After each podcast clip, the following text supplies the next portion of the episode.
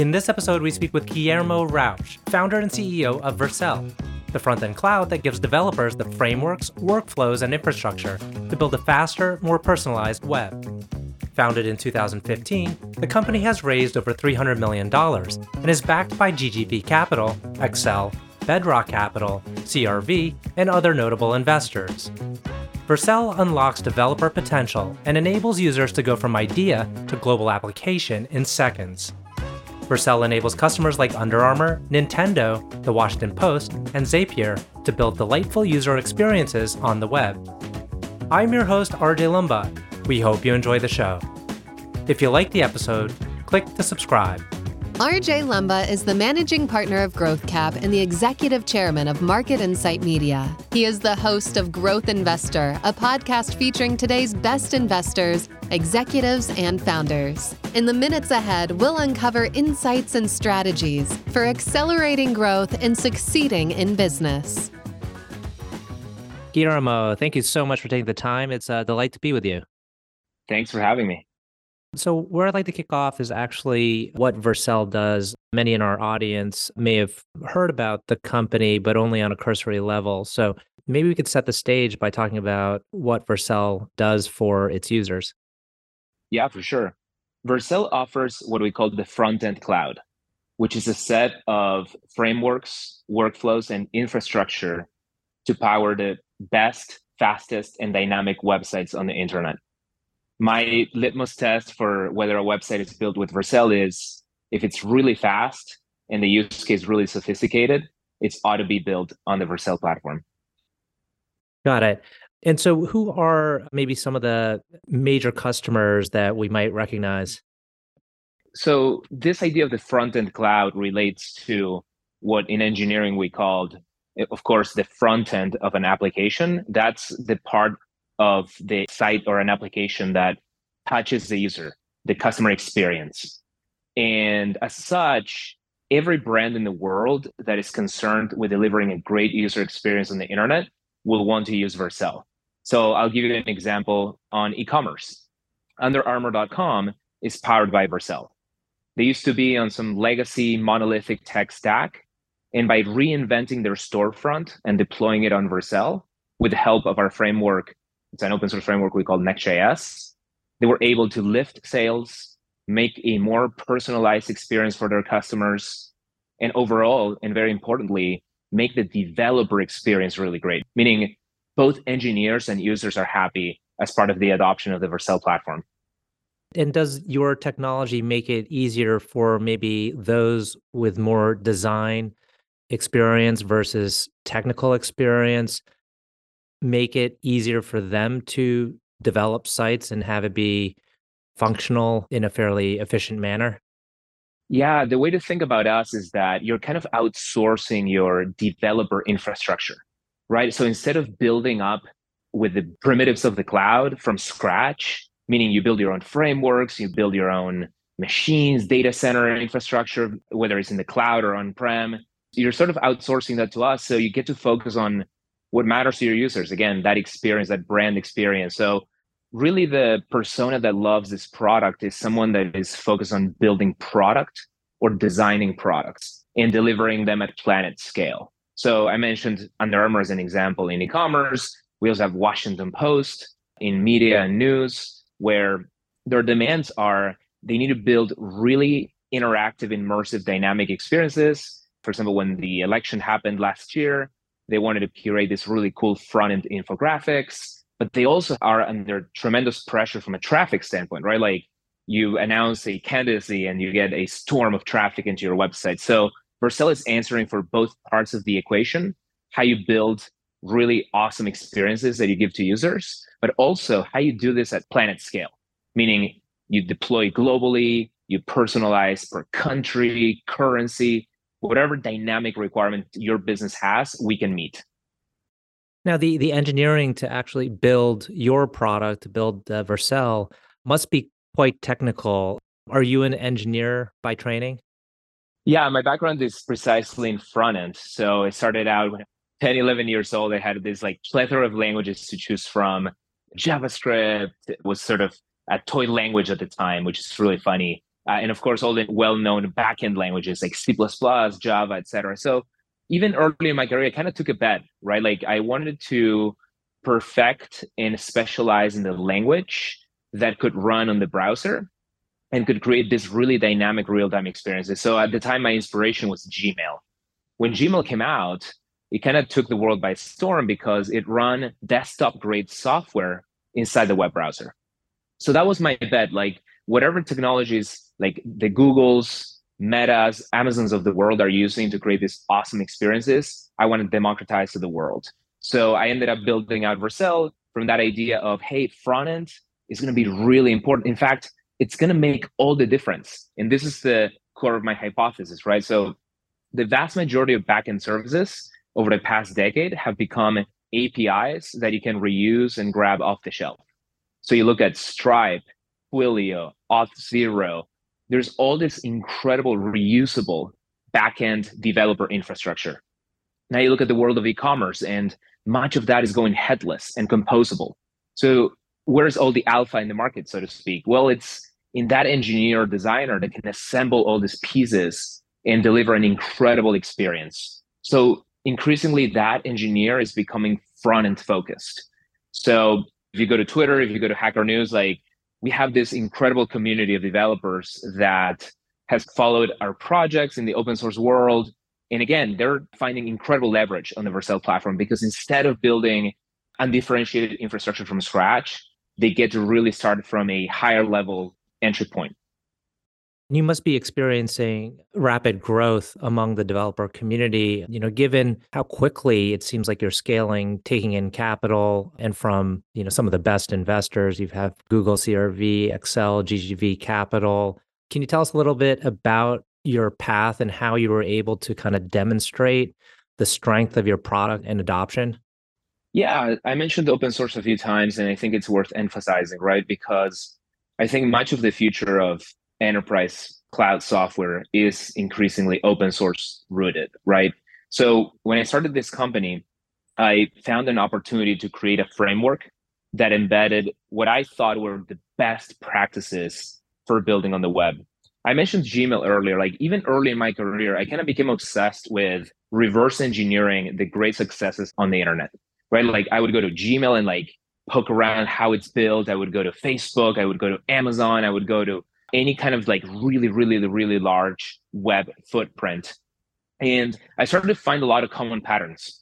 And even this company started to open source a lot of their engines. So one such UI engine that got open source that kind of blew my mind at the time was React, which came out of Meta. So Meta deserves a lot of credit for open sourcing incredible foundational technologies. One is PyTorch in the AI world. The other one is React in the UI world. So when I found React, to me, that was like I found a V8 engine.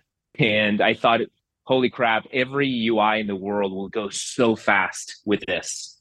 But what it was missing was, and this is kind of the gap that I answered with this project Next.js, was a more comprehensive framework to actually build the applications that the world wanted to build. And that part inside of Meta kind of remained closed source because it was too ingrained in their internal systems.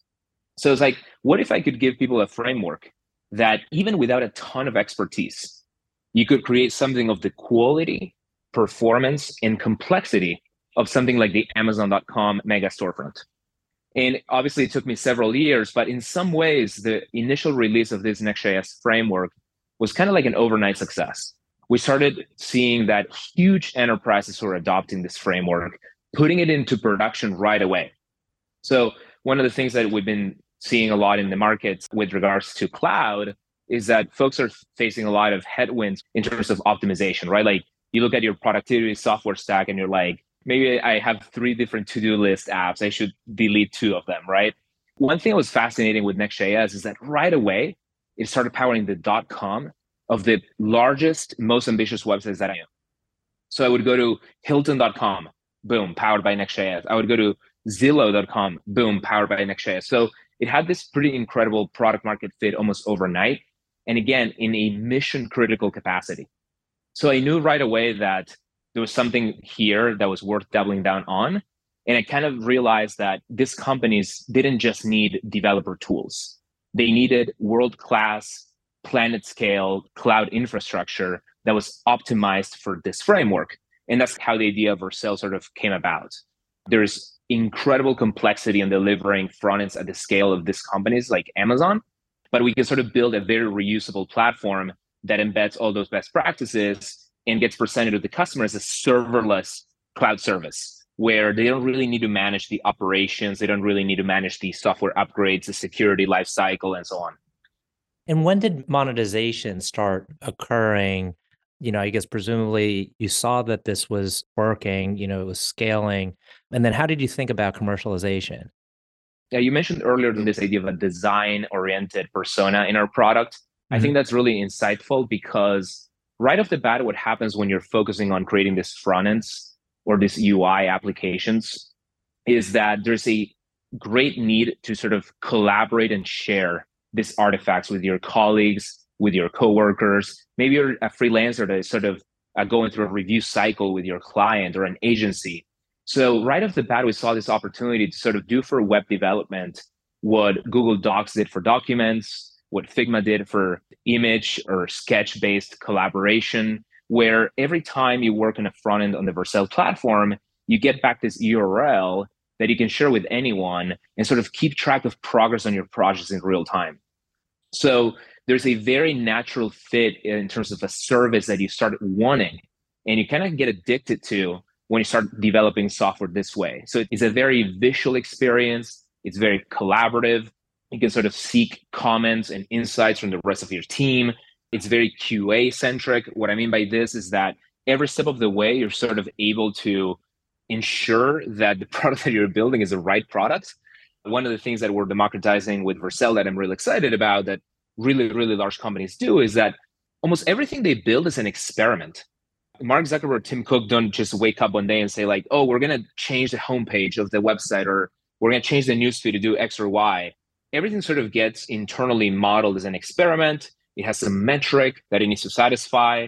People can sort of demo or preview the experiment, but it doesn't get necessarily rolled out to the entire user base in a binary form.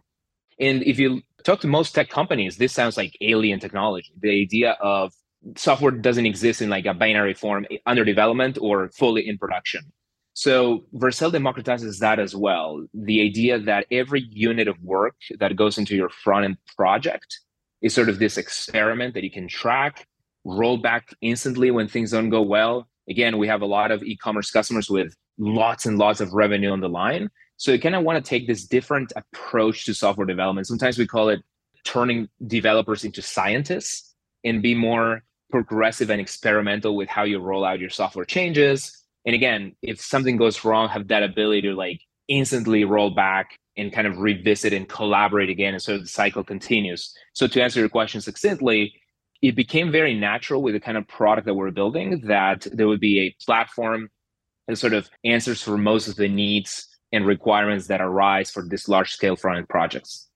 Got it. Got it. Tell us about your background and how you were able to get the company off the ground initially. So I'm originally from Argentina. I mentioned that I kind of bootstrapped my career off of focusing on front end. I built a lot of very successful open source projects and then I got a job at a startup that launched in Silicon Valley. I visited, I kind of fell in love with the ecosystem, everything about it, just like the innovative spirit and the ability to access venture capital and everyone being open to talk and give advice. And so I was like, okay, I have to start a company. so I started my first startup in the ed tech space we went through a small pivot and then ended up selling that company to the parent company of WordPress. Again, another sort of open source based successful company. And I spent two years there and started to notice this shift, as I mentioned, away from monolithic architectures, the rising importance of front end as opposed to back end, the arrival to the scene of this React UI engine. And I really couldn't wait a day more I left Automattic and started Vercel. And as I mentioned, because of our focus on open source, because of the way we build very close to our community, very close to our customers, we've sort of been building out the company ever since. And we've experienced tremendous growth in the process. I'd like to talk about investors and what they add, you know, the value they add to your company. Maybe what we could do is just pick out certain investors and maybe uh, some of the unexpected ways they have and maybe material ways yeah. they have helped you. In the early days, so one being CRV, Charles River Ventures, the other one being Accel, something that I look back very fondly on was as a technologist, as an engineer, there is this sort of curse of generalization that you can fall into. So if you ask a functional programmer, tell me all the merits of a fairly esoteric or, or academic language like Haskell, they'll tell you about these super abstractions, very complicated things that try to generalize over many, many, many, many patterns. And they have almost like a mathematical beauty to them. In the world of products, in the world of actual like reality, very general solutions don't tend to become very successful in my experience. So you kind of want to be world class at one thing. I think this is not totally uncommon. I think Paul Graham has also talked about this with mm-hmm. the approach that he takes with Y Combinator. And I think in many conversations that I look fondly back on with both Reid Christian from CRV and Dan Levine from Accel, they would push me on like, are you going too general there? Are you trying to solve every problem? Are you boiling the ocean? Let's go back to like what is the specific vertical that benefits from this who are you competing like questions that would force me to sort of think in a more narrow way and again like the aspiration is always like you run the entire internet. Like that's where we want to go eventually. But how do you map out a more incremental approach where you anchor yourself to specific use cases where you bring tremendous amount of value? Like we're not talking like a product that you deploy and like oh it's 10% better. We're talking about a product that again under tremendous scrutiny from the buyer, from procurement, from IT, from security, from the engineers, from the engineer's manager, from the engineer that landed it and then departed. When you jump through all those hoops, the only way to do this is with a product that is truly 10 times better than what they were doing previously. So that's I think one angle that with your excellent question just like came up in my mind immediately. I think as the company grew, folks like GGV and Bedrock have very thoughtfully been trying to analyze okay who are the right executive team members that we're going to need over the next 10 years who are the folks that can actually help take this company through ipo and beyond. And again being very thoughtful about it and trying to find who are the right leaders who are the right examples of other companies right? I think this is also very important. I've always sought investors that participated in companies that i found kind of a spiritual alignment with. There's just so many different ways to build a company and some folks just naturally pay more attention to quality or brand or engineering excellence or you know again how focused they were in their product lineup instead of you know i tend to like companies that have as tim cook said in a 60 minute interview products that fit on this table that were interviewing me right there again the way that you build a company being aligned with companies that these investors have previously been investing in so those are some things that I think have helped a lot throughout. And generally speaking, there is lots of problem solving that happens. There's lots of tactical stuff, but those I think have made big differences. You know, from my cursory research, it looks like you've raised like a, a few hundred million dollars and you've done so sequentially and in increasing amounts over the last several years. You pointed to kind of this next phase and, and being able to identify the right executives this must continue to be an incredible journey for you with this rapid scale. What is the most challenging aspect to the building of Vercel? If I look back on the zero interest rate days, I think the biggest challenge was staying focused, even though there's all this signal and all this noise coming from everywhere. But being focused on the product, being focused on the customer. You know, you don't get extra credit for how big of a team you build. You don't get extra credit for how many big names join your team. And I think even though it was challenging, I think we did a really good job at navigating that. Mostly because I had seen, and this is a nice thing about for me being in San Francisco, I've seen so many companies fall for traps that could get really exacerbated in a capital abundant environment. So I would say that was a challenge. I think we navigated it really well. We're not a special snowflake that is completely inert to market dynamics. So we've seen a lots of ebbs and flows in verticals. So cryptos, crypto companies, NFT companies, those were builders that in 2021 I would hear about a new company being born every day in, in that vertical. The nice thing about Vercel is that we're so diversified in use cases that when that specific vertical started to show some signs of slowdown, then AI emerged. And it turns out Vercel is an incredible platform for building AI products because, as I mentioned earlier, the front end cloud allows you to plug in any backend that you want. It turns out OpenAI, Google are building these incredible off the shelf LLM models that they run at scale. So we're now seeing a tremendous emergence of developers, designers, engineers that are saying, I can create the next big X, you call it email client, support tool, photo editor. And we tend to be a really good platform for these new generations, this new waves of technology sort of come up. So we've navigated that very dynamic environment well, I think, from a product standpoint. And again, we're ready to do that every day. And we're very curious about what are the different innovations that are coming to market and how do we respond to them and staying very focused on the product and the customer along the way. We're coming up on time. I like to close with a couple questions. One is uh, Can you tell us about someone who has influenced you in a material way? Well, that one is easy for sure. Both my parents in Argentina were trained as engineers, chemical and industrial engineering, and they've always had this incredible passion for two things, I think. So, one is like scientific knowledge. That was like the common topic of conversation over dinner at the household.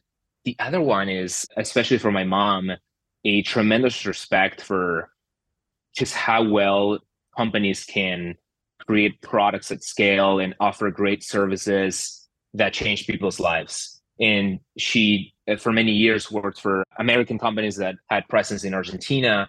And she would always tell me, like, you look at the difference between like what some of our companies do here and look at the obsession and care and thoroughness of documentation. We'd actually talk about this for developers. It's not a secret anymore that quality of documentation corresponds so well with adoption and, and developer love.